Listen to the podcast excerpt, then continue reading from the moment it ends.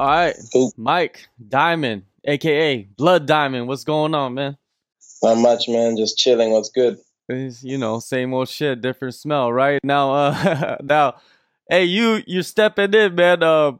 Late notice, short notice, whatever you want to call it. How long have you known about the fight, though? To be honest, I knew about the card itself for quite a long time before they actually had the final names chosen. So it was something I was always interested in, and just because it was on the same weekend as the UFC, I was like, man, I'd like to go on there because it's one of those opportunities, you know. You never know who's watching. I don't know, Dana White could be there, or someone who works in the UFC could be out there watching us fight, and yeah, maybe they see what I've got, and you know, they could pick me or something. So yeah, I knew about the card a while back. But yeah, that's a great mentality, man, because like you said, it's a big weekend in Auckland. You never know who's going to be in the crowd, who's watching, who's listening, you know, whatever's going on. And yeah, you got to take advantage of that. Now, you replaced Carlos Hicks. What do you think about the matchup, though, you know, against Dimps? To be honest, anyone messed up with me, I'm never worried about it. I mean, I don't really care who it is. It could have been Dimps, yeah. It could have been, I don't know, Tyrone Woodley. Not throwing shades or nothing, but I'm just saying it could be anyone, and I'll be game for it, you know. I would like to show, or for me, I like to entertain, you know. So I like to show the world what I've got, my abilities. I want to leave a legacy of my own. So what I'm trying to build is something for me, you know. I can always look back, so it doesn't really bother me who it is. Yeah, the matchup in my head, it's just me doing my thing, me enjoying myself, me having fun, and yeah, entertaining the crowd, you know. Where does the confidence come from? From,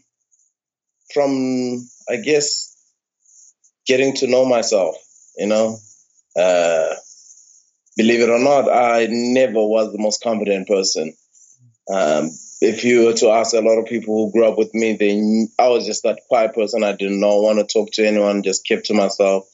But, you know, ever since I started kickboxing, I've just started feeling a bit different, you know. A lot of life changes, a lot of things, me evolving as a person. So after that, you know, like after my first fight, I'm like, I'm not dead. I'm still here. So, yeah, well, I can push anything to whatever limit I give myself. So what do I do next? I don't give myself a limit. I just keep going, keep pushing, and keep believing in myself. You know, I always have to believe in myself and be the best me I can be. Okay. I'm not trying to be the next anything, not trying to be the next style bender, not trying to be the next superstar. I'm trying to be the best me I can be. So yeah, I guess it's just one of those things, just focusing on myself. That's what gave me the confidence. You're well known around Australia, New Zealand, even in China for kickboxing. You won the King of the Ring championship title. Yeah. Talk about City Kickboxing, because you know they're known for the kickboxing, also known for MMA, of course. But stepping into that gym for the first time, when was that? Oh, it was probably like 10 years ago. Like I told you, I had no confidence. So I came in head down, speaking low.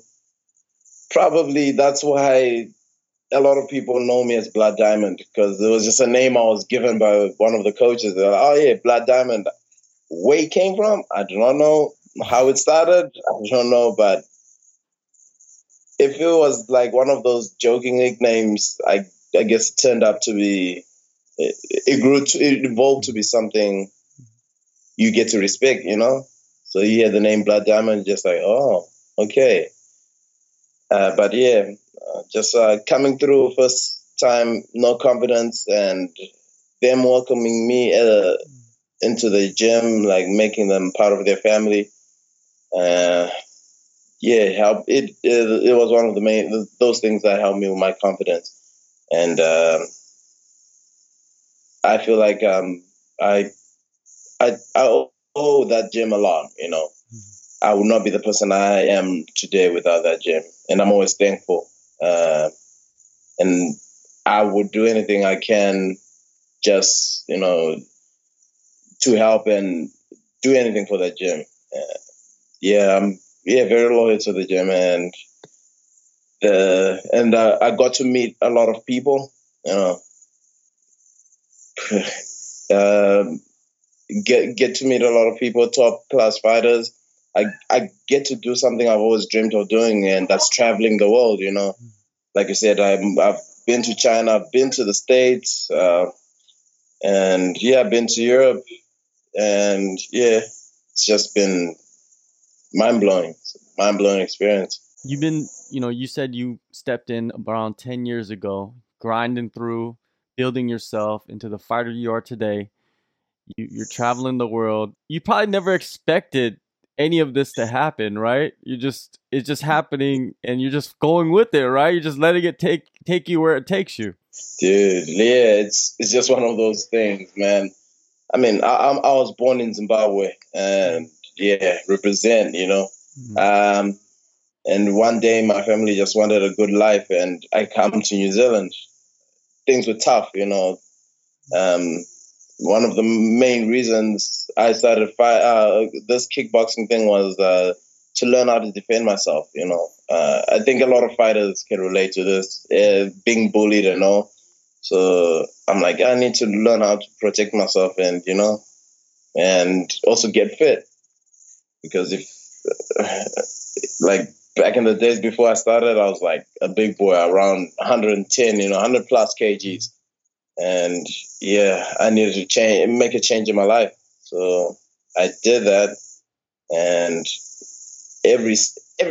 basically every day I look back, I'm like, damn, look where I came from, look where I started. I started off as this gumpy kid who couldn't throw a punch and a kick to, I don't know, war experience, like. I feel like I'm still gumpy, but it's part of my style now. So yeah, it's like a deadly gumpy, I guess.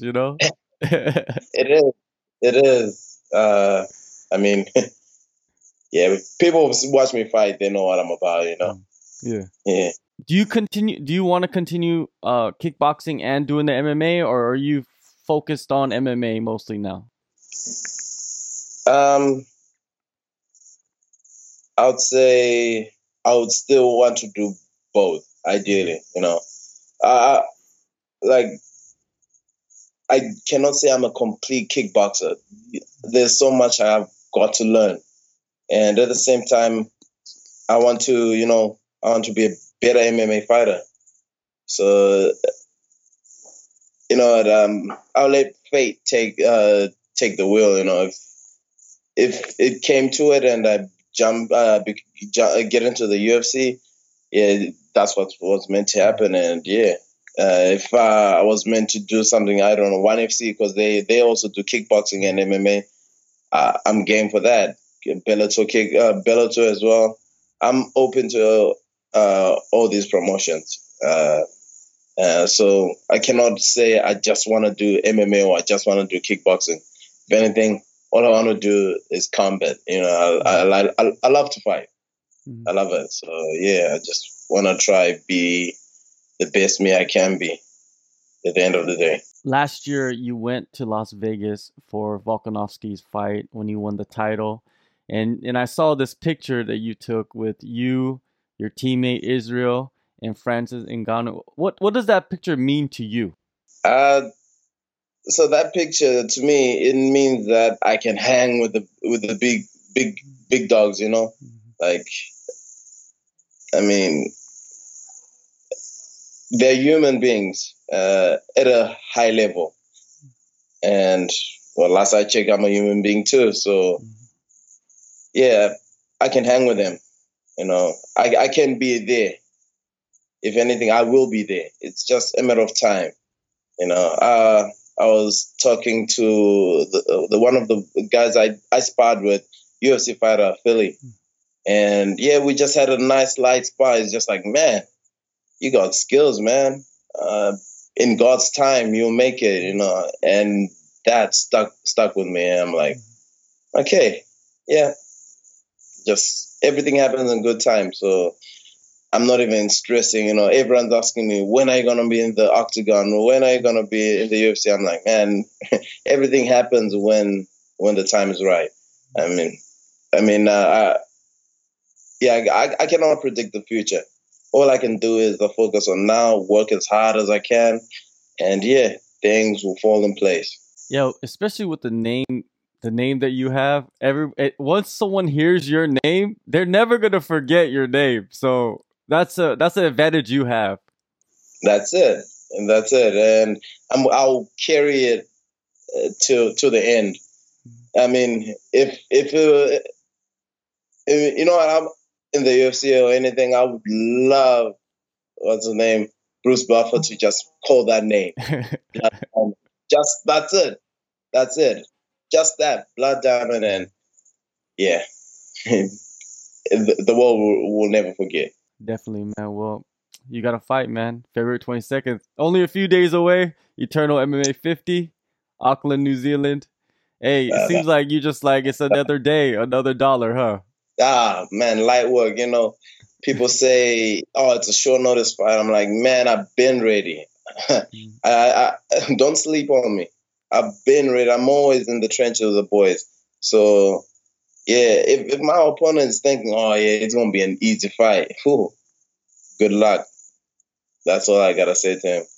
Because, yeah, I never stop training. This is my life, you know. I'm always evolving. I'm always getting stronger, getting fitter, more skills. So those who are fortunate enough to experience this, like, in person, watching Eternal 50, and they're going to get a show. Every time I'm in the ring or the cage, I give people something for them to remember. Not just my name this time, but my skills. So, yeah. And those who'll be watching on Fight Pass, UFC Fight Pass, they're going to be yeah. I'm not going to say much. Just tune in. Okay.